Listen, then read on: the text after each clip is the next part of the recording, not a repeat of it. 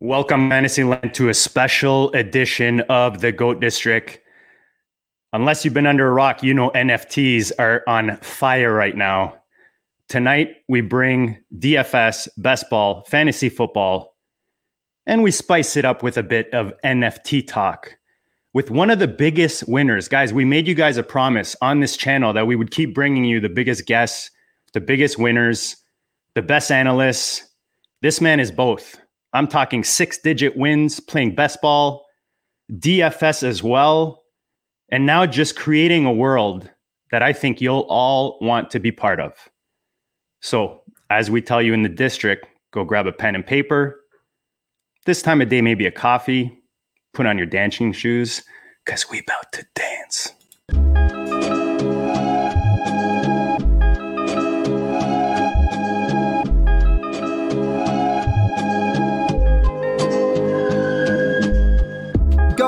You know the Pope listens. Dynasty, our religion, for the blokes missing on all of these trades, on all of these plays, on all of these grades. By the end of the day, y'all getting played. So, what you gonna do next? Try to fill up that flex? Send the homie a text. That trash offers the best. You try to make it complex, then they text you back. Now all of a sudden, they don't make any sense. Broaden your horizons, boy. Dynasty's not for the Simons, boy. These trades not for consignment, boy. Respect your opponent, y'all some piranhas, boy. This my advice from me to you. Open up your cute little podcast queue. Search up GOAT District, my dude. Pop it in your ear, man. Y'all know what to do. It's the. And I always be traded. And I always be traded. And I always be trading. Y'all try to betray them, but first you gotta bait them. Bait them. Fish, fish, fish, fish.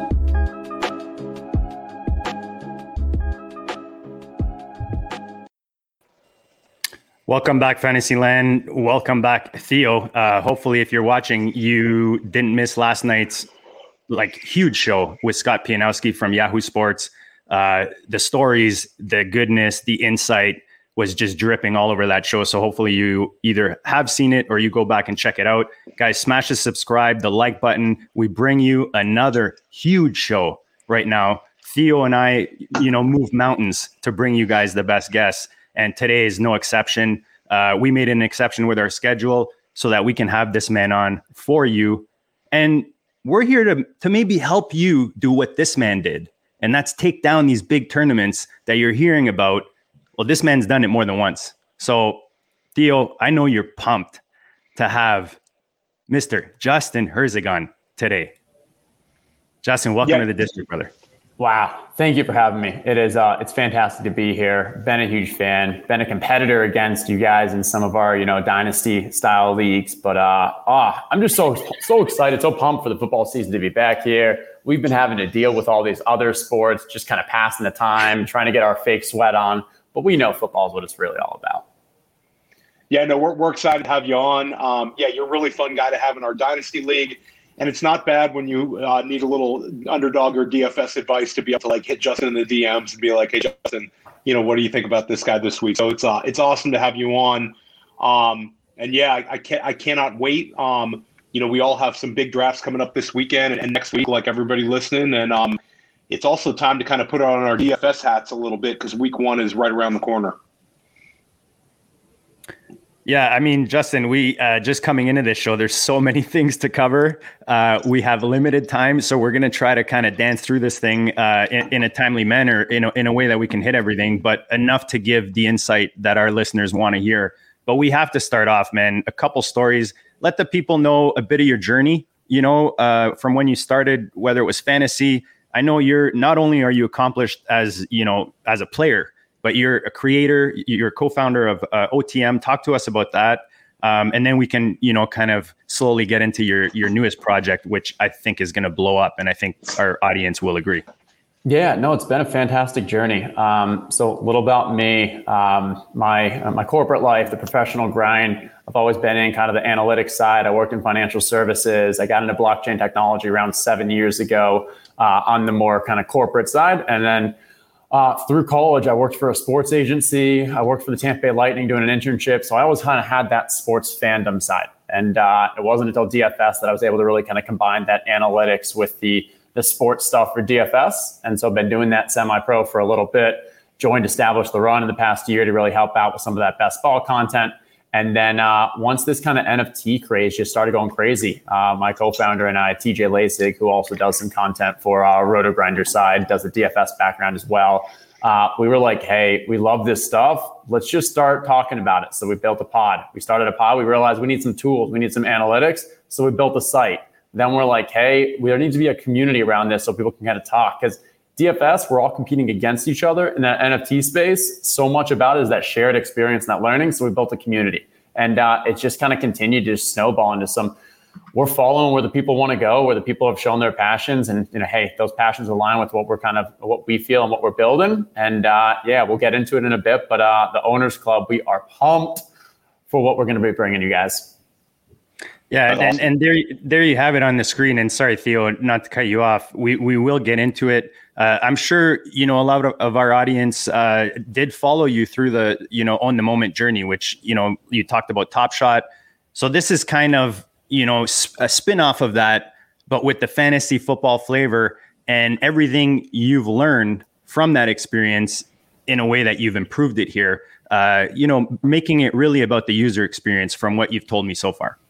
Yeah, without a doubt. I mean, at the most basic core, it's an NFT based fantasy football club. It includes a blend of DFS, included blends of season long sports, and the NFTs are just kind of the technology that makes it happen.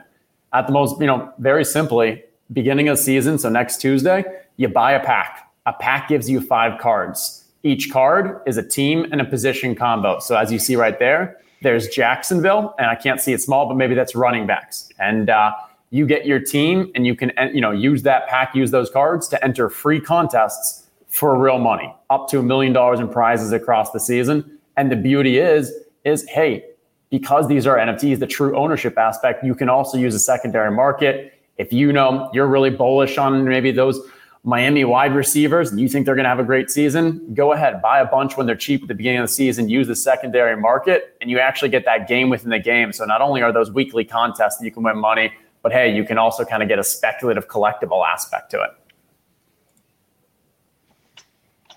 No, it's an awesome, awesome idea, and the and the site looks really sharp as well. Um, and I like the idea of being able to sell it um, on the secondary market with the NFTs. So it's it's really um, it's really an awesome idea because it kind of combines the the fantasy football aspect with the NFTs. And, and JD and I were just talking about it pregame. Uh, I think that could really, really take off. Yeah, I'm just adding it uh, for those. Well, for those listening and you haven't checked us out on YouTube, make sure you do that. Subscribe, like it uh, to support the show. But I'm going to drop for those watching uh, just at the bottom here the website you can go to uh, for the owner's buck. Correct me if I'm wrong there with the. I just did a quick copy paste there, Justin. So if you want me to to edit that, just let me know. Um, but let's go back to uh, you know DFS best ball. You've won some big ones, and we've had some big winners on the show the six digit winners are rare, man. And and you've done it uh, with best ball. Talk to us. Uh, I know I know Theo was had a few stories that he wanted to ask you about, and maybe Theo, you have one in mind that you you pr- prefer to hear about. Uh, but you know, either either way, man, I think the listeners would love it. And last year was a fantastic year. Obviously, uh, topped it off with that best ball championship. I think a couple weeks before that, I had uh, two different seasons of six digit wins as well from a DFS side. Um, and it was just one of those years where obviously you just got to be on the right side of variance, but you put in the right, you know, years of years of the preparation, getting it, you know, those analytics and everything that we're doing to kind of prep, and uh, it was it was just great to see it all come together. Um, yeah. No, that that was. I mean, it was it was super impressive. Um, you shipped it last year. H- how are you feeling about your approach to this season? Um, have drafts gotten harder, or have they gotten a, maybe a little easier? Um, do you think that the, the market's kind of corrected itself? It seems like, you know, the, at least the market's corrected itself in my experience on on wide receiver drafting. Uh, people are a little more bullish for, for the wideouts. Um, how, how are you seeing the market this year?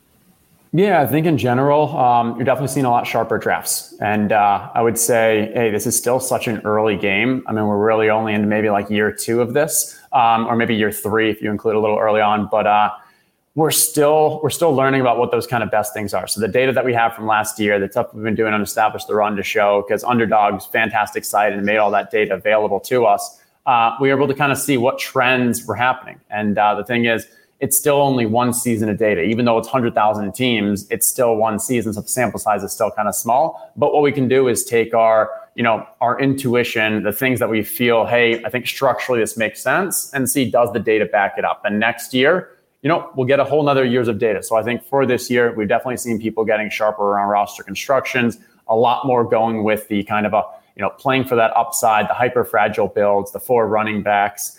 Um, but then also fully admit, like, there's still a lot of people that are just learning about this and are just doing it for the fun. You know, I used to, I always called uh, before Underdog, they had draft, and I'd call it the toilet app. And I say that with the most endearment of love, but like, you draft when you're on the toilet. Like, it's a very casual, very easy you're just hanging out, look on your phone. You maybe didn't do rankings. You're not paying attention. And uh, there's still a lot of edge from that component. But without a doubt, you're seeing more and more people digest the content, put some time into it. Because I think at the end of the day, people love it. It's so fun. Drafting's the best part. And uh, not having to manage the league and just seeing if you can get that upside with a million dollars in prizes this year, uh, it's going well.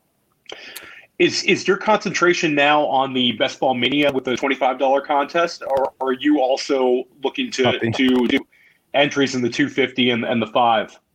Yeah, so I maxed out the best ball mania. Uh, I'd say a few weeks ago, just because I was kind of planning out my August and thinking, okay, how am I going to allocate my time from various sites? Um, I do believe that Underdog uh, is probably one of the best platforms out there, but they also have some of the sharpest competition.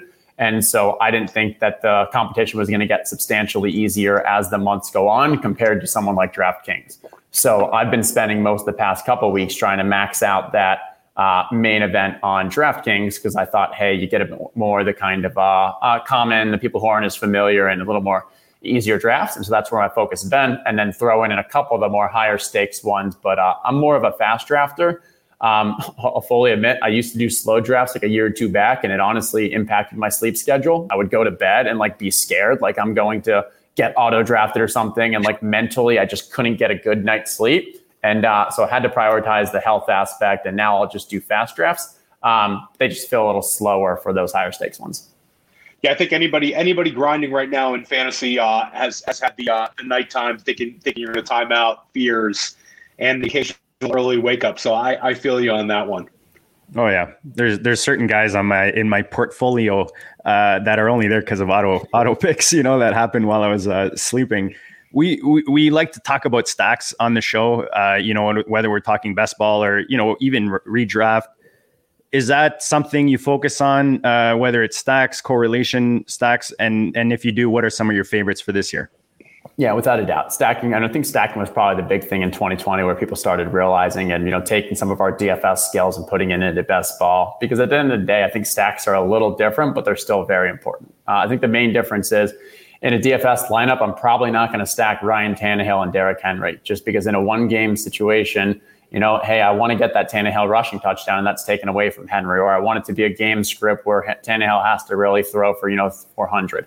Um, however, across the season, I'm, i love stacking them because I'm more making a bet on the success of that team being a highly efficient, productive offense. So across the season, I want those points. Yeah, maybe in game 17, when we get to that one week sample of the tournament, like, yeah, they don't really correlate the best. Uh, compared to some of the other options. But across the season, my chance of actually advancing into the playoffs and then from there, I'm bullish on. As for my favorite stacks this year, um, a lot of it comes down to like where you are in the draft and like trying to figure out. Uh, so I think the best one, uh, the one that I'm most bullish on, that I've been getting a lot on, is that Lamar uh, Lamar Mark Andrews um, stack. And uh, I think part of the reason is I'm I'm definitely above market on Mark Andrews, uh, especially as we start seeing more and more people go down. Marquise Brown hasn't practiced in like three weeks or so. Um, you then have the J.K. Dobbins, obviously, we're missing. So I think that may give uh, Lamar some more rushing and TD equity. Um, then we have what Rashod Bateman is going to be out for a while. Like I just think it sets up so well for that stack combo. Um, and uh, we, have seen it two years ago. People were a little down after last year, but I think he still has that potential to you know to finish up in that top three tight end area. Love, love that call. We had uh, Scott last night talking about you know uh, limited uh, target trees and or narrow target trees. And you know, Andrew is is especially with the receivers going down as a prime example. Uh, I was a little higher on Lamar coming into this offseason than, than most. still think that he can uh, obviously take you to win, but love that stack. Definitely love that stack, especially in the tight end premium world. Um, yeah. Before I pass it back to Theo, sorry, Theo. Just is there a mistake? Uh, we see we're just too anxious, man. We're too anxious to to get this. No, no. I, I, was, I was I was going to also just echo echo what you guys were saying with Andrews, and it's um in regards to to redraft listeners right now. You'll see in the in the main events in FFPC um, Andrew started to correct to the early fourth. There was a while in those football guys drafts where you were getting him in the fifth. So yeah, I think there's a there's a real parallel between the, the sharp drafters and the underdog and the sharp drafters and the high stakes streets where you're seeing some of the same risers right now. Um, so I, I, love the Andrews call. I think that's a really good one. Um, and and just to follow up with um your with the sacks, um, are you building with full team stacks or skinny stacks, um, or are you trying to combine both in, in your builds? Yeah, I would say I'm not specifically targeting one or the other. It's more of just how can I build this out? I think one better. I'm more than happy to have two, three, you know, two, three players in addition to quarterback on that team. Uh, I don't see anything wrong with that because, as I said, I'm going for that blowout season where this team is just fantastic on offense. Um, the main thing is I just want to make sure that I'm not crazily reaching for stacks. Um, Michael Leone, my colleague at Established the Run, did some analysis that showed that, hey, if your combined reach for your stack is two rounds or more, you may as well just not have stack from a win from a win rate perspective. Uh, so in that mindset, um, I don't want to be crazy reaching. I want to see, hey, where can they fall? Um, and then the second aspect is across your larger portfolio, we're really trying to get those home run teams and if you're always taking a quarterback or one of the wide receivers above his ADP, you're really just missing out on that potential value. Where, you know what? Yeah, you're right. Like, let's say, I think a good example is you can get Ja'Marr Chase and Tee Higgins pretty easily in that kind of with, you know, where they're falling. And so you, now you see Joe Burrow's coming around. Maybe it's round pick like 100. You see his ADP is like 110. A lot of people are like, oh my God, I need to get Joe Burrow because my team is dust if I don't. But in reality, there's two things coming to play here. One, it's more likely Joe Burrow is actually going to fall because it's less likely his stack partner is going to reach on him. Yeah, someone has Tyler Boyd, but you've got the two top wide receivers, so there's a better chance you might have him fall past his ADP and get that value. And the second is if you end up missing him, your draft's not over. Burrow and um, Burrow and Higgins can not uh, Ja'Marr Chase and, and Tee Higgins can still have great years, especially in a PPR format. And quarterback is the most replaceable stat from these kind of best ball leagues. So I can still get that production at maybe, you know, ten, uh, you know, nine cents on the dollar, ten cents on the dollar, whatever it is. Uh, and even though you don't have the Burrow, it can still be a great overall draft. Yeah, I was going to ask just basically exactly that because you talked about some people are newer. You know, is, is there a mistake that you see? And may, maybe you already touched on stacking is reaching, but is there a mistake that maybe another mistake that you see uh, newer players or maybe not as successful players uh, do continuously in these drafts that you're in? Um, yeah, I actually put out an article at the beginning of the season around the five best ball drafts mistakes that I'm seeing. Uh, so I highly recommend checking that out. And I think it's free on the Establish the Run site. Uh, but another one of those that I'd throw out is thinking about draft with your, thinking about as draft capital. Um, so this is kind of a basic one, but you still see a lot of people messing it up where if you early on you draft one of those elite quarterbacks, one of those elite tight ends, hey, I've got no problem there. I've got a ton of the elite tight ends too. Uh, but the thing is, because you're already investing a second, third round, whatever the capital is, you're only going to be successful in this, you know, in this in this contest, in this tournament, if that player, that tight end, really has a tight end one, tight end two, like blowout season. So draft as if what you're betting and what you're betting early on actually happens. Because if you draft, let's say Travis Kelce and he gets hurt, he misses half the season, your team's not going to win anyways. You just lost your first round pick. So don't try to play as if like that happens. Instead, think, okay, Travis Kelce actually had that tight end one season. Awesome. What does the rest of my lineup look like? Well, if he has a tight end one season, I probably don't need to invest high in another tight end. I'll probably throw in someone near the end. Maybe I'm now going to get you know value on like a Hunter Henry in the 16th, or maybe I'll even go later and grab Donald Parham, someone who I think has upside but isn't have you know there's no floor or anything. Uh, so that's why I'd say is draft as if your early picks are going to be successful because you need them to be successful anyways. And we're trying to create those great teams that have a chance at this really high, high upside, um, you know, tournaments.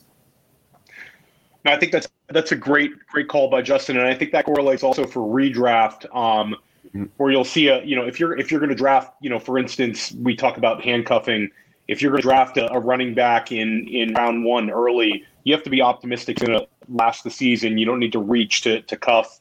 You, ha- you can't have like a negative a negative thinking uh, when you're using that much draft capital. Um, and you talk about mistakes people make. Um, one thing that that you really taught me reading reading your stuff and, and chatting a little bit was um, the way that teams seem to eliminate themselves off the top is the wrong sort of build and structural build. You've been a two four nine two guy with the floating position. Uh, are you sticking with that structural build this year? Is that and maybe you could explain a little bit the two four nine two method. Yeah, so specifically, this is for uh, you know 18 man builds, specifically usually mainly underdogs, so have PPR. General concept is uh, I wanted to get running backs early, usually getting one or two in the first two rounds, and uh, just making a bet that those are going to be my core running backs. And uh, hey, if you draft two running backs early, maybe you're getting someone like I don't know a Kamara and a Gibson and a Gibson combo or something. Uh, for you to be successful in that team, those two guys are going to have great seasons. Because of that, I don't want to invest heavily in that position going forward. So I'll probably wait till maybe I don't know, like that Tony Pollard area, and grab two more guys there those ones are maybe I'm looking for upside and you have someone like Pollard who Zeke gets hurt and now I have three absolute stud running backs. Boom, I'm in great territory.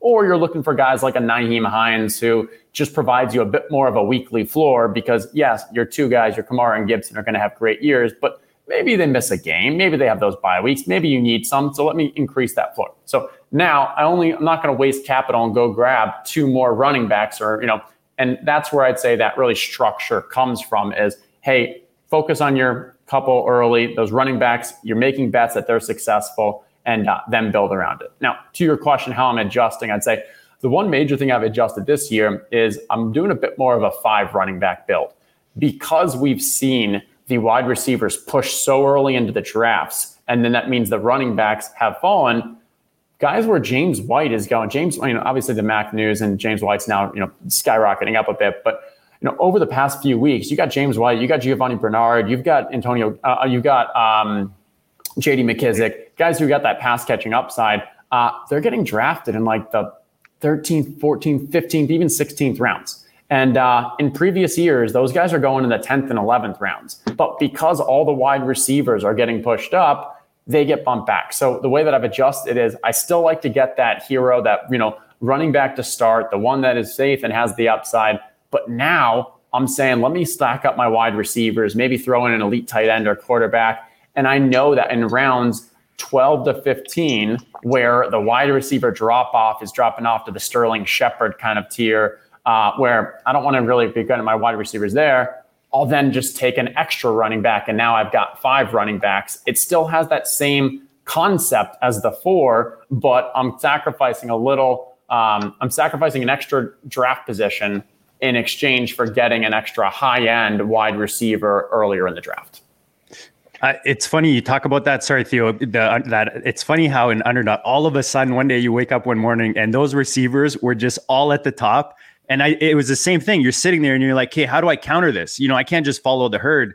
And you know, it, it, it feels good that every once in a while, Theo, these guests come on and make me feel good about myself because that's that's kind of the approach I took. I was doing more of the the slimmer RB, and it's easier to do it now because, like you said, you could take the one, you could take even like three or four, and just like get them nicely throughout the draft and slam the the stud receivers, and like you said, even sneak the tight end in there or a quarterback if you want to get a nice stack uh, anywhere in in the earlier ranges. Yeah, it's the the wide the wide receiver is, is just crazy, and it's um you know you saw with the Dobbins go down to injury, uh, Travis Etienne go down to injury. It was like two of the younger upside backs that I think a lot of the, the wide receiver heavy drafters were kind of gravitating towards. Yeah. Now they're gone, so now it's just become wide receiver central. Um, and you see it in the in the NFFC and the FFPC um, in redraft now, where you know, a lot of these the sixth round used to be a very strong round for wide receivers. Now a lot of those wide receivers have gotten completely pushed up into the fifth. Um, it's it's kind of crazy. Now you've got and then now the sixth round has become kind of a running back round. Um, a lot of a lot of very dead zone type guys, but it's uh it's very interesting the kind of correlation between underdog and, and the high the high stakes community right now. Um, and just going back to your to your five running back build, I think that was a really interesting way um, where Justin is kind of uh, he's he's switching it up a little bit based on the market. When you go with the five running back build, are you um, still doing the the nine and the two, or have you occasionally done an eight wide receiver build um, just because uh, the the structure? You ever ever do that? Yeah, definitely, and especially if I hey I just grabbed four or five wide receivers in the rounds two to five, or two to six, makes sense. Uh, ideally, um, I only want to get, you know, ideally I want to get two QBs and two tight ends. Um, however, a lot of times it ends up that one of those two positions is weak. And so I throw to the side and I say, okay, so I've got the three. That's five there. Now, if I've got five running backs, I'm only going eight wide receivers. But the thing is, if I'm only going eight wide receivers, it's because two rounds two to seven, I probably ended up getting five or six wide receivers there. Um, and what did I miss out on? Well, I missed out on elite tight end or elite QB. Uh, and your point was interesting with that sixth round. How I used to love the wide receivers there because I was able to get Tee Higgins and such there. Now you kind of get like maybe it's like from Tee Higgins down to Robbie Anderson, you get that drop. And yeah, I mean, like it, it's a little more risky and stuff. Uh, so that's where I've been getting that Mark Andrews, the TJ Hockenson, the Dak Prescott. Like I'm willing to say, hey, uh, I'll take my wide receivers, I'll move up and get a little early. And uh, that's where like you know it's, it's difficult to compare but like a difference between a uh, a Dak and uh, Josh Allen like across the season I'm not sure. Uh, but if you look at the wide receivers that are getting drafted in the fourth where Josh Allen is or the sixth seventh where Dak is that's a major difference in my mind. Yeah it's it's there certainly seems like there's you know kind of tier breaks with these wide receivers and it's, it's getting a little more clear cut um, and I think a lot of people will try to make up for missing out on maybe a top wide receiver with wide receiver volume. I think it's that's a little bit dangerous. I think you want exposure to some of these top guys as well. Um, and then lastly, when you do the two four nine two, um, is would you say tight, tight end using a tight end three would strictly be a, a based on you not using draft capital on tight ends and trying to piece it together? Is that pretty much yep. it? Exactly. Um, and uh, I think I've moved to decently more uh, three tight ends as well if I miss out on them. Like, like if I miss out on Mark Andrews or Hockenson and earlier, I'll probably end up waiting a while and grabbing three tight ends just because I think Hunter Henry, Jonnu Smith have been getting drafted way too late. And like Hunter Henry, you put a Q next to him and he goes three rounds later for, you know, why? Because might he, miss, he might miss a week or two. Um, and then, I mean, I think there's just enough – late tight end value that uh, I'll take those three. And then I also personally like grabbing an, a tight end in either the 18th or 20th round for talking DK uh, because I think OJ Howard, I think Donald Parham, uh, I think those are guys that could have uh, pretty strong seasons. And uh, when I'm comparing else to who else I'm drafting there, like I used to be able to get Josh Palmer in the 18th or the 20th round. Um, now he's skyrocketing up. And I think we, as we get closer, um, you see that there's less kind of late flyers in the wide receivers. Um, and so it makes it more difficult. So now I'm like, okay, well, let me use that 18th or that 20th for that tight end that I know that, that I'm still bullish on. Yeah, there's no there's no wide re- no wide receiver sleepers anymore. It's like these guys don't exist. Um, yeah, and they rise up so quickly. The market corrects so quickly. You see Terrace Marshall, how he's just flown up draft boards. You see Marquez Callaway just flown up draft boards. Jakobi Meyers is, is flying up draft boards. It's just uh, the market corrects like super super quick these days, and um, yeah, there's no there's no values on wide receivers, so I'll, I'll echo that one. Yeah, I would say uh, the, the one that the, I'd say that the two or three that I'm still targeting at that back end and that kind of round 18, round 20. Um, so as I mentioned, Josh Palmer, um, and I think we got some the news with Ty Johnson being cut yesterday um, was very promising. He's been getting the third wide receiver splits through most of the camp. Uh, he definitely has the big play aspect and on and offense with Justin Herbert. I love that. Um, I would also throw Dyami Brown. Um, surprisingly, somehow still able to fall, and I think it is just you know maybe people are con- you know concerned about his actual playing time. And the thing is, with these best ball tournaments, I'm drafting for what's going to be happening later on in the season. Like, yes, every point in the you know first couple weeks matters, but I've got these other wide receivers that I'm drafting what five or six, seven before him uh, and they don't have bye weeks, so I'll count on them early. But uh, if I can find someone that has that opportunity, and the last one who um, just really has not shown us anything on the field due to his because of the injury aspect, and so hasn't gotten any buzz, is uh, Eskridge out of Seattle. And uh, when you have the opportunity to be a third wide receiver for a Russ Wilson offense, uh, and we've seen that that you know we, we've been hearing that they're trying to do a little more of the quick passes, a little more of the yards after catch, a little more of a high pace offense. Uh, Deebo and Eskridge, in my mind, can kind of stretch the field and also be used a little as a gadget.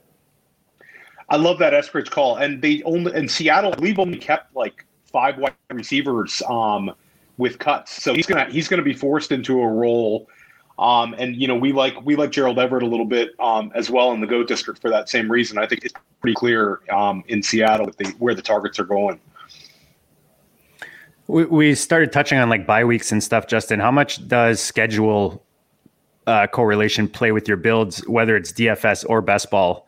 Um, how much you take that into consideration? Yeah, I mean DFS is huge just because it's one week sample and you're able to actually judge off like, hey, what have we seen lately and what's going on right now. Uh, from a best ball, I very very rarely uh, include much on a schedule aspect for if I'm trying to evaluate a team's defense. Uh, if anything, I think we are far better at projecting the success of a offense and their run pass split um, than we are from a, a how's that defense actually going to play.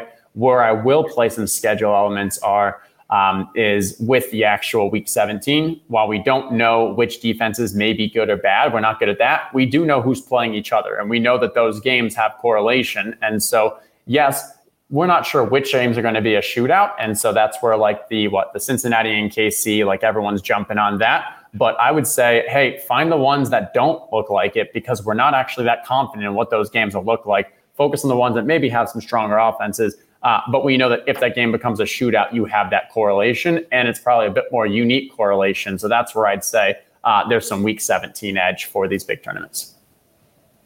I like no, that. I like that. I mean, we've heard a lot of people talk about that. Um, you know, like the Atlanta, Buffalo, and and and uh, Kansas City, Cincinnati. Like you said, I think it's just a like you said, the the markets are, are just getting tighter, and I think people are looking for any edge they can get um, in these underdog type tournaments. So I, I thought that was good stuff. So basically you don't you only kind of would look at it as a as a tiebreaker when you're drafting, more as something with your your uh, your general strategy.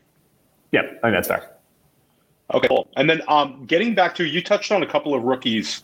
Um, I love the Dyami Brown call. Um, I think that and the Palmer call kind of goes with this as well, where we people kind of have an assumption that these guys like Curtis Samuel and Mike Williams are, are just better. I mean, a guy like Palmer and a guy like Dyami Brown who've really flashed with the draft capital. Um, there's a scenario whereby you know midseason they're they're the you know number two or three target on their team and they've overtaken these guys. So I love that. But one guy you haven't touched on, we basically it's kind of a rule we have to ask every single guest about is is uh, is how are you how are you treating Kyle Pitts? Um, is he a player you've been uh, avoiding at cost, or are you bullish on him? Talk away on this. Yeah, um, I mean, let's ignore tight end premium leagues, uh, but just talk more like underdog and DraftKings. Uh, yeah. for, for me, his uh, ADP is just very high. Um, I I enjoy getting him, but the wide what I'm giving up at that time, those wide receivers, they're at his place. Like if I can get Amari Cooper, and I'm comparing Amari Cooper versus Kyle Pitts, like I'm grabbing Cooper every time. Um, I think that's where, like, hey, if he ends up my team because he does fall, and there's probably that kind of tier break of the wide receivers um, where he's after, I'd say, like the Mike Evans, the Amari Cooper, um, and he really falls to that, like, I don't know, high 40s or so. I'm happy to get him uh, because I do think he is. He has that level of upside that we're looking for that can win you the season and finish as kind of that, you know, uh, you know, top tight end, top two tight end. Uh, I think the challenge is is that across your portfolio, what are the actual chances this happens, and then what are you giving up across? And the other wide receivers at that place from a roster construction for me are just uh, too, too more important to me than uh, reaching or taking him at his current ADP. I think that's fair. Um, and then, how would you compare him to just in your own general thoughts? Um, where you have him uh, with Hockenson?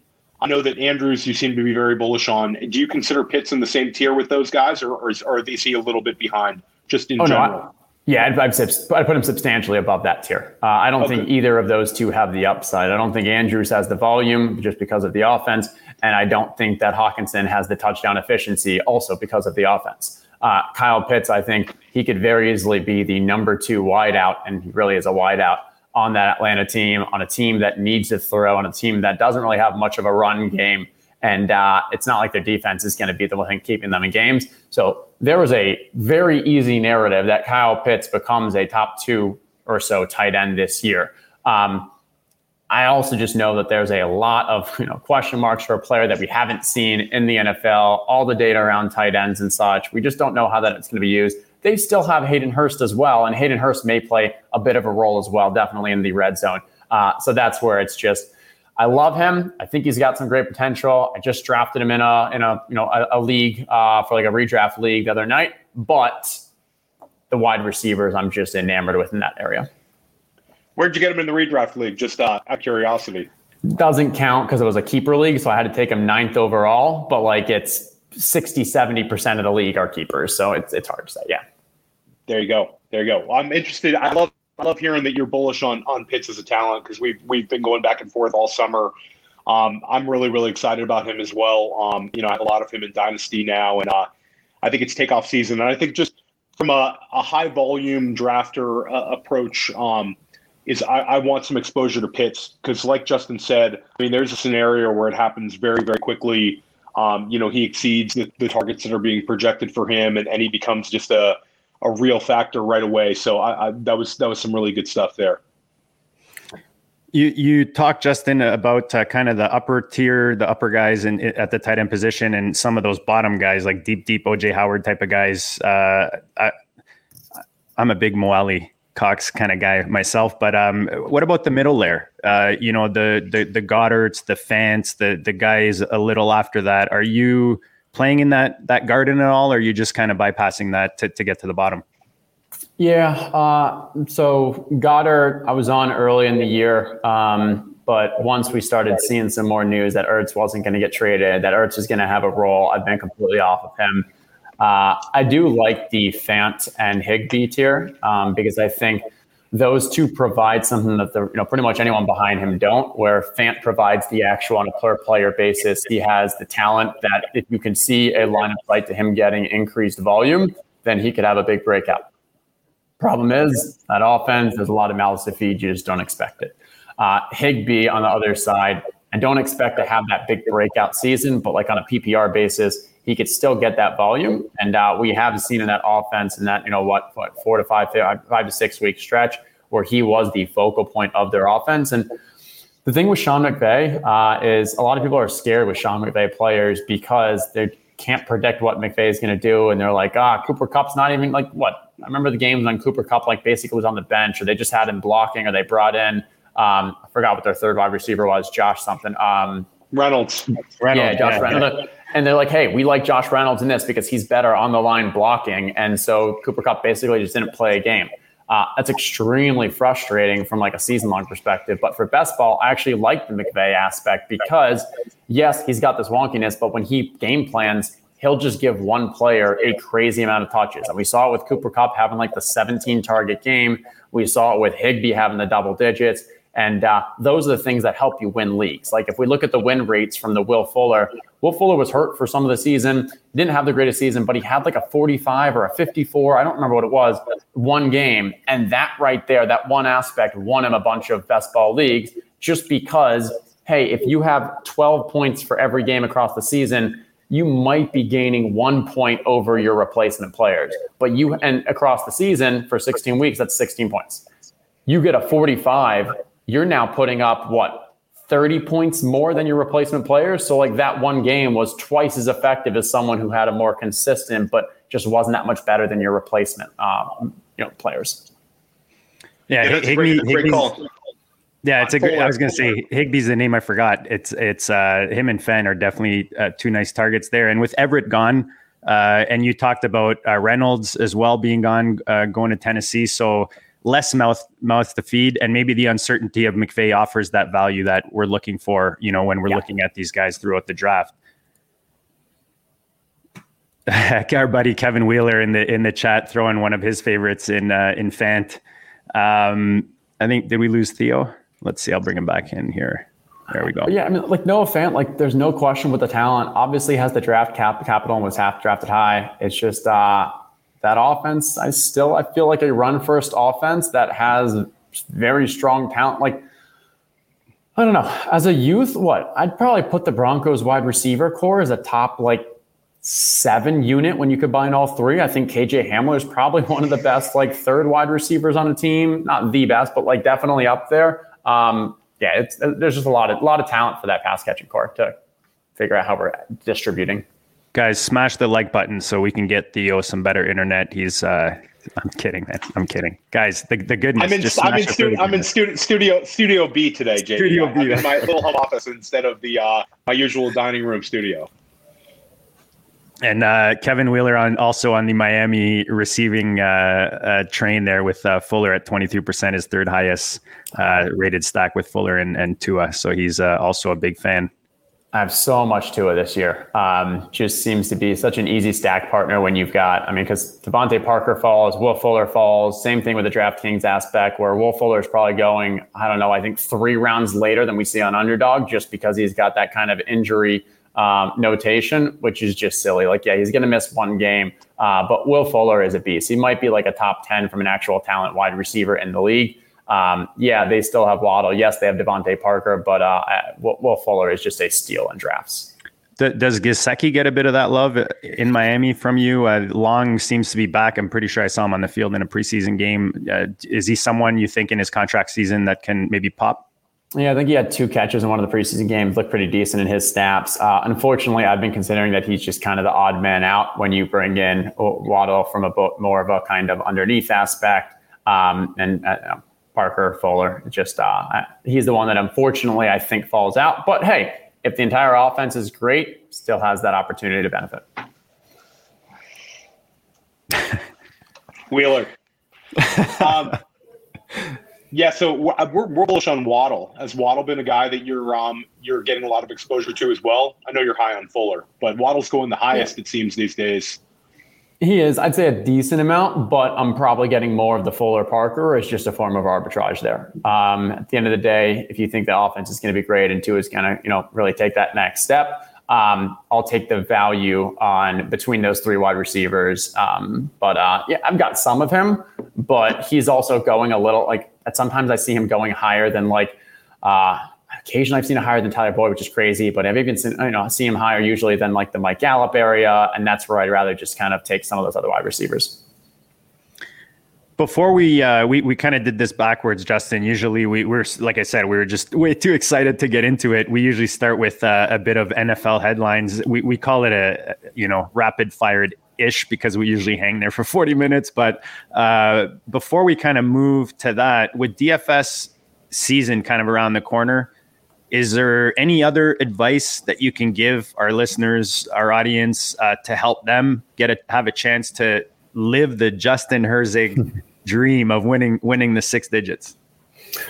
Yeah, I think the best piece of advice I would give is try to find a game, a contest selection, a version within DFS that uh, you think you may have an edge on, and then dive deep into that. Uh, that's really what I've done. Like if you're just going to go play, and hey, well, it depends. What, you, what is your goals? If your goal is just to have that little fun, go play the main slate, throw some money in a big tournament. Maybe you win. You know, you're having a little sweat. It's good. But if you're taking this more of kind of like a you know a business type approach, like you really want to optimize, you really want to figure out what your edge is. Pick one game, one contest, one style, and uh, go after that. If it's single game showdown, figure out how you can be the best at that maybe you can grind by going to three mans. Like one of the things that we were learning in the past year or two is that, hey, FanDuel single game showdown, there's so much overlap. And you can actually, if you start paying attention to who uh, various people play, you can now start predicting what they're going to play going forward. So if you want to put that grind in, you can be like, hey, these two guys almost always are the same lineup. Let me join that three man. Now, it's not that I'm actually getting better at DFS and I'm not getting better, or maybe I'm not getting better at player projections or anything but I'm getting better at the game theory strategy and my contest selection. For me, it's been second half showdown. Uh, absolutely loved it because I think it's one of the most pure forms of DFS where I can't just go to some other, you know, can't go to site and see what the projections are because the second half is so much based off that first half results. I also got to watch the game and see, hey, are they double covering this wide receiver? Maybe there was this injury issue. Maybe there was something that they're doing unique. And so I fell in love with that and I said, let me dive into it. I did some kind of um, you know data stuff to figure out like okay what usually happens when teams are ahead or behind, And uh, that's now one of my favorite games. And my goal was like, hey, I'm going to be the best second half player of this sport. And uh, that's something that, you know, I, I'm, I'm still aspiring towards. And and for those guys at Justin Herzig, uh, H E R Z I G, that's one of your strengths from own the moment with Top Shot and watching your DFS stuff, your best ball stuff, uh, reading your established to run. Your uh, approach with strategy, I think, is what gives you an edge because I think a lot of people maybe they are good at predicting or forecasting players and rankings and tiers and building rosters, but maybe they're not necessarily using the strategy aspect versus the opponent or with the settings of the game or you know whatever it is uh, that, that they're that they're playing. And then the other thing that you said that I think is very important is if you want to do something well, master master and focus. Right, don't try to be good at everything. Um, and then you know maybe once you master that, you, like Justin did, you kind of move on from there and spread your wings and and try to win in other areas. But I think two very valid uh, points and advice for our, our, our audience today. Yeah, and for better for worse, a lot of DFS really has turned into to beat DFS, you've got to beat it off the field. So it's no longer so much about the actual projecting the players and what's going to happen on there. It's the larger game around the game. And honestly, like we were talking about the owners club, that's one of the things we love about the owners club is we're trying to bring that football aspect back into it. Where hey, if you're able to kind of project who you think is going to do well across the season, there's opportunities to profit, there's opportunity to speculate, opportunities to really capitalize on that. And uh, that's where, like, you know, the DFS, we still love it, but it really has turned into a bit more of a kind of a game theory aspect. Uh, the owners club is really getting back to the roots of football of like, hey, you know your football, buy that card, play it, win. Cool. Uh, Theo, anything that we missed on or that you want to, you know, pick Justin's brain uh, before we, we head into the news? Yeah. So one one question I had is when you're approaching a DFS single week, um, you use I'm I'm sure you know Vegas totals. Is there any other tools that the average player could look at um, that could could help them uh, build build the right lineups? I know there's optimizers and all those sort of things, but is there anything yeah. that just more more raw um, type data that they would be? Yeah, I mean, by? I would say I would say for the majority of people, um, just find a projection system out there usually use it as a site that you enjoy the people who are leading that site and you kind of trust them. Uh, at the end of the day, all the projections are going to be pretty similar. Um, what you should do with those projections then is not just go enter those into a lineup, but use those use those as a baseline. Start with those and figure out. Take your time in. I must have just got so excited about this. Um, no, no. So you take those projections, and you're not supposed to treat those as the holy grail or anything, but just kind of use those as baseline and start playing with the various lineups. Hey, this is where I select like my core group of players. Here's where I like the lineups. And a lot of DFS really is similar to what we talked about best ball is assume something goes right and then build your lineup off of that. Think about, okay, yeah, we know that these running backs are all projected for these amount of points, but let's say this game blows out. Okay, they win by 10 points. We now want that home running back who's leading. Okay, but what's the rest that game look like? And maybe across like a DFS lineup, you can kind of pick two or three games or two or three things that you're betting on. And if those go together, you really are kind of parlaying them and getting that great outcome. Guys, the goodness keeps coming. Make sure you smash the like, show your support. Uh, you see it at the bottom with uh, ViridianGlobal.com. I mean, I've got the hat on whether it's shirts, hoodies, fantasy football, podcasts, uh, you know, anything you're interested in around football, you you'll find something on there. Uh, your favorite rookie, your favorite, you know, stud that's taking your team uh, to a t- championship. Go to ViridianGlobal.com forward slash collections forward slash goat district to find your goat gear. We're gonna go to the news, Justin. We had Scott on last night. We can talked. I, can I pause real quick? I got to get yes. that hat. That hat is fire. I, uh, I'm, I'm putting down the link though because uh, Dude, I'll, send, I'll send you one. one I'll send you one, brother. I'll oh, send I love that. Yeah, yeah. I'll, I'll, get you one. That's a great logo. Great gear. We'll send you one. Appreciate that. Um, shout out to uh, to to uh, Will Will and Mark uh, over there at Viridian just putting out some some fire gear we, we we had Scott on last night. We talked a lot about the situation in New England. You touched on the tight ends. Uh, maybe give us some thoughts that we haven't touched on with regards to Cam leaving and some ripple effects, uh, maybe you know with the receivers or or the running game out there in New England. Yeah, so Leone and I and a couple others were chatting through kind of the projections for uh, the Patriots after this, you know, uh, Cam news. Uh, I've been high on James White throughout the season uh, because you know I was making bets. I believed that. I don't know. We saw what Cam we saw what Cam was in the field last year. Uh, Mac looked great on the you know preseason game, so I'm thinking like, hey, once again, I'm making a bet that this New England offense is going to be successful, and that, that, that the only way that happens is with Mac Jones leading the way. So with Mac, now I'm thinking, okay, what does the rest of that team look like? Well, I want a bunch of James White. I think we initially had his like, you know, uh, you know, his targets at something around like 3.8 per game. We bumped that up because I think they're going to play a bit of a higher pace than you saw with the Cam. Go back to their 2017 to 2019 time period. Uh, I think James White ends up getting somewhere in the actual like four to four and a half targets a game, and he just becomes that uh, that lead, um, you know, that, that that check down back for Mac Jones. Um, and then Damien Harris as well, because now that we've got Mac in there, well, we were expecting that Damien, yes, he's not going to get the pass catches, but he still has now that goal line opportunity. Um, it's always so hard to predict the New England backfield. And what you had two or three years where it was like, well, whoever's drafting latest ends up having the bigger year. Um, so it's hard to have too much confidence, but I do believe that going into the season, Damien Harris will be that core back. I think he's going to get a decent amount of touchdowns in that offense because in the red zone, you want to get the hands out of your rookie quarterback, give it to the running back. Uh, but James White is the one that I'm probably most confident in from an ADP perspective, just because of how much he's going to be used in that passing game. And then your your thoughts on Jakobi Myers, who we touched on last night. Um, I'm completely with you on Harris. I think he's he's got value. Um, I'm interested to hear your thought on on um, Myers and also your your outlook on Jonnu and Hunter Henry. Yeah, Jakobi's such an interesting test case because all the numbers love him, but it was just such a small sample size last year. Um, and then also, like, yeah, he was getting ridiculous target, uh, you know, a target percentage of that overall passing game. But also, those passes were only like what 16, 18 passes a game, like some stupid, silly number because of the way Cam was going. Um, doesn't have the pedigree, but he's always performed at, the, at a high level. And uh, we loved him in the preseason for his first couple years. Like he's always doing well, and on the field, he's shown it. So uh, I'm always willing to bet on the guys that continue to just surprise us and outperform. And I think there's a possibility there. Uh, but we can't ignore, I mean, and once again, he's also going to benefit a lot more from this just being an overall more pass heavy offense. Um, I think Nelson Agholor still is a decent talent, and we saw him really bring it together with the Raiders uh, with the Raiders last year. Um, but it just doesn't seem like he's been getting kind of the training camp report. So uh, I would definitely default to Jakobi being the number one wide receiver there. Um, James White still being kind of maybe the number two from a total pass catches.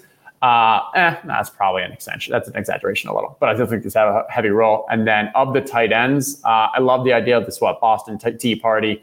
Um, was a year and a half ago, maybe two years. Uh, Belichick had a quote about Jonnu Smith saying he thinks he was the best yards after catch uh, tight end or receiver in the game.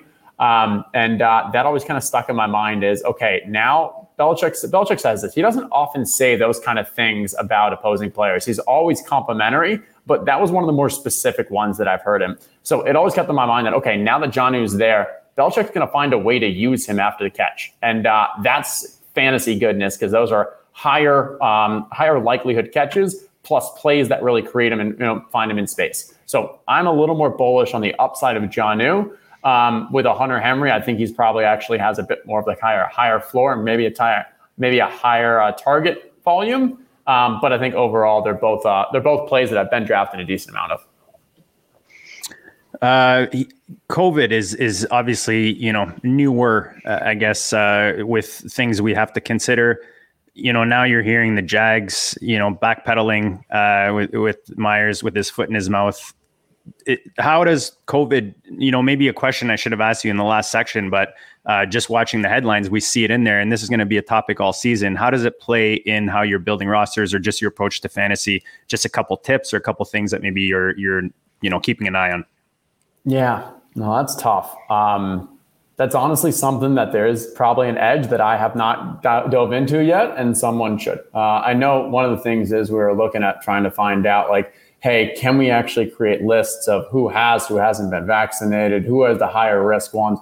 And it's just such difficult data to get. Uh, I think in general, it's more of just, uh, hey, we need to remain agile and flexible throughout the season and be ready for some craziness and wonkiness. From a redraft style process, um,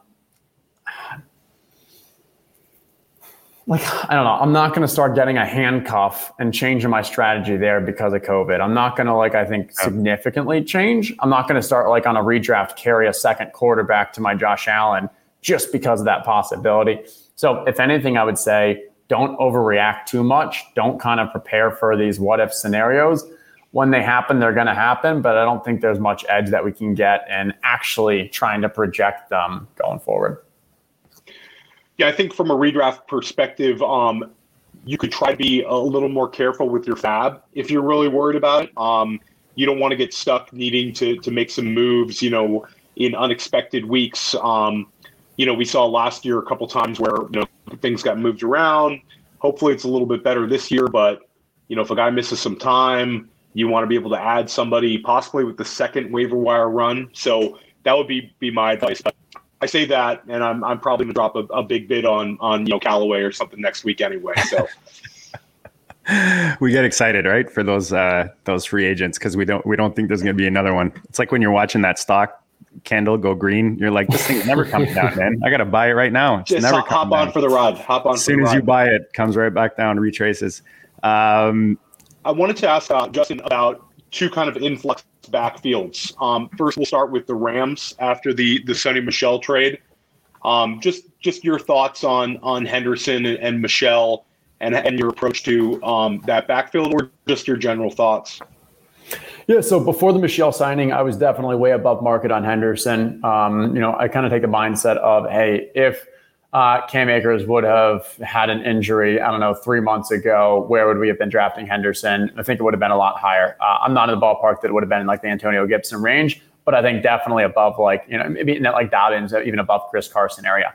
Um, now you bring in Sony Michel. I think it gives me a little more concern um, just because like I don't know how much they really want to dedicate to a workhorse back. The league is moving away from workhorse backs to begin with. Um, so it makes sense that he fell from, but as he's getting drafted now, which I'm seeing like in the sixth round, I still think is a good value because from an upside perspective, he's still going to be the one that's catching passes. Uh, this offense still has the ability to, you know, not go back to the fastest, the fastest offense on turf, but uh, you know, we can get some old school Rams with uh, Stafford back there and kind of just that in that dome. So I'm still bullish there. Uh, Sony Michel, I'm probably not drafting. Um, I wasn't drafting him before. I don't really think there's substantial upside. I guess, like, yeah, you might have some games where they're just like, okay, we're going to go with the old school Todd Gurley on the ground of, of, you know, get those 20 carries and maybe you know, falls in for a touchdown. It's not that Sony Michel's bad. It's just, I don't trust, uh, I don't expect he's going to start catching passes anytime soon. And uh, if I'm drafting backs, I want backs to have upside. I think it's an interesting point. I know ETR has been, um, you know, above consensus on, on Henderson for a while. Um, and I think this might be a, a, buying opportunity for Henderson. I mean, I've seen Sony Michel go the very early eighth round, um, late seventh, occasionally in some of these these higher stakes drafts. So I think the the you know you're starting to see Henderson fall into a, a very affordable range. Um, even if you're even if you're a little bit down and you think it's going to be a split, um, you know, at that point, you're drafting Henderson, and he can perform as a low end RB two, um, even a high end RB three, and he's still not gonna not gonna kill you in your build. And then, what is your take on the on the ball situation? Uh, J.K. Dobbins down. Your outlook on you know Gus and maybe some of the sleepers like uh, like Williams or potentially Justice Hill. Yeah, so early in the season, and one of the articles that I put out, I specifically talked about like a comp between Gus Edwards and Alex Mattison. and I was saying like, hey, I'd rather have Alexander Mattison two rounds later than Gus Edwards because if the lead back in either of those two goes down, if Dalvin Cook goes down, Alex Mattison is being drafted as like a what end of the first round wide running back. Like he legit has that kind of potential. Uh, J.K. Dobbins goes down, and I don't think that Gus Edwards is even to come a workhorse. Like if you look at that offense uh, they haven't shown a desire to have one running back really carry the workload. So I don't expect them to start doing that now. The other is you still have from a goal line back aspect, Lamar is still going to be there. This may increase Lamar's actually rushing touchdowns and usage uh, rather than, I think, yes, Edwards will get an increase in what we were expecting before just because of the Dobbins going out. But I don't think it you know, vaults him all the way up into the you know, workhorse bell cow back there. And Gus Edwards doesn't catch many passes. Hasn't in the past. I don't expect them to start doing that now. Lamar doesn't even pass that much to his back. So I still, um, I'm still, uh, I'd say, cautious on the upside there. Obviously, if you were drafting him back in the 12th round, like you're ecstatic right now, uh, but I wouldn't be chasing it. And the larger topic we should also discuss with the Henderson, with the Michel, with the Edwards, with any of these is in a best ball style format, you have to add some game theory aspects where let's say you are right that Gus Edwards, you know, you're right now thinking Gus Edwards is going to be the RB10 on the year, RB5, have a huge season. Okay, awesome. So you draft him in the what, sixth round right now? He has that great year. You advance to the playoffs of these best ball tournaments. But the thing is, you're advancing with him being a sixth round pick. Because he had such a good year, all those teams that drafted him in the 12th round, they're also advancing, but they have him as a 12th round pick. So you are literally guaranteeing that you're starting the playoffs at a disadvantage compared to those other teams. And so I'd rather say, hey, I don't know if Gus Edwards is really going to be this blowout player, but I'll take someone else that's being drafted the same play as him. And I think it's maybe 50 50 between the two. And if the one I choose now blows up when I go to the playoffs, I'm not going against people who were getting him in the 12th. I'm on a level playing field. I think that's I think that's a great call. Um, we've we've touched on this this subject in regards to um, you know, higher stakes tournaments like, you know, the football guys tournament uh, or the NFFC primetime where a guy might have had exposure to Darrell Henderson in the double digit rounds should he hop in in XYZ round. And I think that um, you're, you're in best ball, I think it matters even more because it's, you know, it's basically the tournament at the end. And um, I think that's an absolutely great call. Couple uh, couple quick news items that just popped up. The Saints Packers game playing in Jacksonville week one. I don't know if there's any ramifications, Justin, whether you're talking DFS or setting lineups. Maybe more like sports betting. If you had a, a bet on the the game, the line maybe moves a little away from from the Saints. Interesting. Still four o'clock, four twenty-five game. I think it was. I believe. Uh, yes, four twenty-five. Okay, that'd be my only concern, just if they moved it off like the main slate for DFS. Um, yeah, outside of a dome versus inside, uh, you know, maybe that point total is going to drop maybe a point. Um, as long as there's no hurricanes, shouldn't have too much wind aspect. Uh, I will say I am very high on Alvin Kamara for this year. Um, I will probably be getting him early in DFS just to kind of, uh, you know, especially with all the injuries going on for the wide receiver route. I would not be surprised if you know Alvin Kamara ends up getting ten targets week one and uh, just has one of those huge AK games. Is he two or three for you?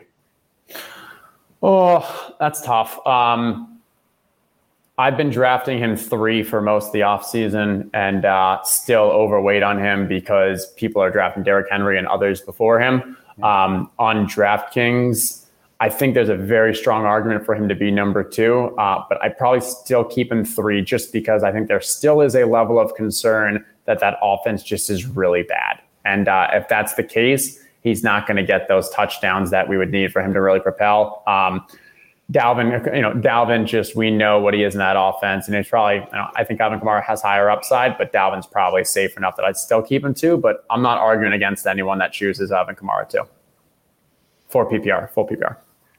Two words for you guys to end this thing off. Breshad Perriman just signed in Chicago for a year. Ooh. Ooh, okay, good. I, th- I, thought I thought you were teasing me. Uh, so no, no, no. Yeah, because he's a he's a late guy. You're grabbing, thinking he'd pop oh, in Detroit, yeah. and then you're like, oh shit, I got you know shares of him. But I'm I'm guessing you're feeling the same. You're happy he signed somewhere, and there's let's face it, Anthony Miller hasn't exactly stepped up. Uh, what are your he's thoughts? Gone. Anthony Anthony Miller in Houston, and uh, yeah, it's pretty right. pretty empty after uh, after after Mooney. It was kind of like it looked like it was going to be a mix. So you know, Perriman's got a path to the wide receiver. So he can stay healthy for sure. Yeah, I like that. Yeah, I was after. I've been drafting a little Marquise Goodwin actually because he had some positive camp reports out of there, and thinking, hey, if Justin Fields with that job, Marquise Goodwin can have a field stretcher. Hadn't been drafted any of the Damiere Byrd, but he was the other one out there. But uh, no, I like it. Um, as, a, as someone who is very overweight and Breshad Perriman, um, I'm, I'm very happy with that kind of landing spot. And uh, you're not going to see it early in the season, and that's okay. But uh, also, I don't care about that offense until Justin Fields gets there. And with all the goodness you've given us today, we're, we're glad to leave you with with a bit of good news uh, to deliver you that news. Uh, you know, in, on this fine Wednesday. Um, this has been awesome, guys. Theo, anything we missed before uh, we give Justin the mic to close this out? Yeah, so I you've you've given Alvin Kamara as a potential building block for for Week One DFS. Are there any other um, high price guys that you highly recommend? or you know, and also maybe a couple of of low price guys that could be nice guys to fill in a uh, a lineup for week one. Yeah. Um, so I would say low priced guy that's not high projected. I think I saw him at about RB20 um, when I was looking at some of the just, you know, projections rankings. Um, David Montgomery. Um, he's a guy that just people are always down on, not exciting. Um, but with the way that I think that offense is going to run, and uh, who do they? Do you have anyone have available who Chicago's playing? If you guys could find that while I talk, it's the it's the Ram Rams week one. Yeah. Okay. And so I like that just from a hey, I could see this being a bit of a shootout offense. Damien Williams on high on from a season perspective, but like when we're looking at that offense, and I'm looking for week one is hey, who which teams have a bit of flux where they're maybe not fully there, and so they're just going to lean on a bit more of their kind of dependable things from maybe the previous year. And I think that's one where Dave, not Dave Montgomery is going to be very low owned. No, he's not like a great play, but if you're trying to get contrarian, uh, I could see him being a guy who ends up with uh, some high volume and maybe like you know throw in touchdown or two. Um, and then other than that, I think just as an overall perspective, it's hey, I'm trying to find the guys that I'm aware of that I'm been you know drafted throughout best ball before they really have that blow up. And uh, so you can, and I think it's a really difficult matchup. Again, I don't remember who, but uh, Chargers, I think, have a tough di- matchup, but I still want to get some like Justin Herbert, Josh Palmer stacks. Washington week one. That's a, that's actually really uh, kind of a tilting game for a lot of people. You have the Gibson drafters, the Ekeler drafters, and then DFS wise as well. Yeah. Guys, this has been a blast. Justin, remind the people all your goodness, establish the run, own the moment, the owners club all the goodness. Uh, important dates coming up. Maybe remind them and anything else you want to share uh, before we close this out. Yeah, so start off, I'd say uh, on Twitter, TOC NFT. Follow us there, and you'll get all the information for the Owners Club. Uh, and then from a date wise, the initial sale, the preseason sale, is Tuesday, the 7th at 5 p.m. Eastern Time. Uh, we are going to have 4,000 packs available and then 5,000 singles. Uh, we have, uh, you know, received a decent amount of a lot of demand for this. Uh, so I'd say, hey, if you are interested, check out the site. Uh, we'd love to have you. Reach out to me, and I'm happy to answer any questions. But uh, yeah, 5 p.m. Definitely recommend being there. Awesome, Theo. This has been awesome uh, as expected. Uh, if you, you know, like we said, you're you're watching right now. You're loving this. Smash the like, Theo. Anything uh, you you have something coming up? Remind me and the people with our boy Andrew. Yeah, so uh, Andrew Schellenberg and I are going to be back on the Goat District tonight at 8 o'clock. Um, we are in the NFFC uh, tag team uh, satellite draft, which is really an awesome competition. Um, you have, um, you know, a lot of really, really high level players. Um, Nelson Sousa's in there. Mark Winker is in there. Um, just looking at this this list, Matt, Matt Modica, who's actually going to be coming on the Goat District as a guest in a couple weeks, um, he's in there. Um, it's a it's a loaded room. Um, it's a great event, and it's a it's a five hundred dollar entry, 12, 12 team closed league, and we're gonna we're gonna broadcast the draft, and uh, we have first overall pick. So spoiler alert, we're taking uh, Christian McCaffrey at one, and then it's gonna get a little interesting. I know everybody's on the edge of their seats for that. Living on the edge, Theo. Right about right about maybe five minutes before eight o'clock, we'll go live, and um, yeah, we've had a lot of these really fun uh, half milli Billy's drafts with um, the FFPC. So now we're taking it over to the NFFC. So, guys, check that out. And Theo also will be coming at you weekly with a waiver wire show on this very channel. Uh, check out all his goodness on Breakout Finder as well. And guys, we you see it at the bottom of the page, the Owners Club. You, are hearing the hype with NFTs, whether you missed or not on Top Shot or, or whatever your situation. You're trying to get back in. I know personally, i am more crypto. I'm I'm all about crypto, but NFTs, I, you know, I'm not I'm not that familiar with you know what's going to pop, what's not. This is a great way for you for you guys to get in, guys, to to get your foot in the door. It's something you guys understand. It's football. Uh, like Justin said, you, will have an edge over a lot of these people because there's also going to be an NFT uh, niche of people that are entering there, and you'll have an advantage. They might have an advantage over you, you know, whether it's uh, trading the cards and that kind of thing at first, but that football knowledge that you bring is going to give you an edge for sure in a game like this. So so take advantage. Go check it out. uh, the owners club, and Justin. Thanks to you, Theo. Always a blast, man. This was you know another great one. Guys, smash the likes. Like we said, we keep bringing the guests, big winners. You know the best players on the planet, and Justin definitely won uh, here with us today. And keep tuning in, man. We're gonna keep bringing the goodness you know, good luck, guys. Uh, week one, we'll be back next week, obviously, with more goodness for you guys. But until then, have fun, guys. Uh, ch- make sure you check your waiver wire dates because I know I missed a couple already. And, uh, you know, it's that time of year. All right, guys, be safe, be happy, and we'll check you all later.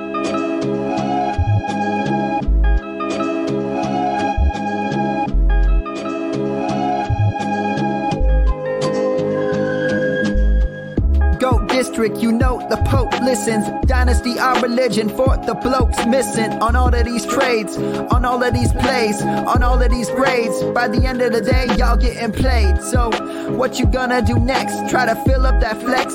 Send the homie a text. That trash offer's the best. You try to make it complex, then they text you back. Now all of a sudden, they don't make any sense. Broaden your horizons, boy. Dynasty's not for the Simons, boy.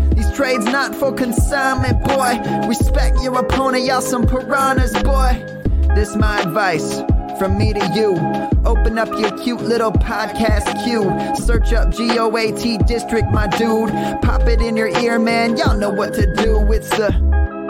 And I always be traded. And I always be traded. And I always be trading. Y'all try to betray them, but first you gotta bait them. Fish.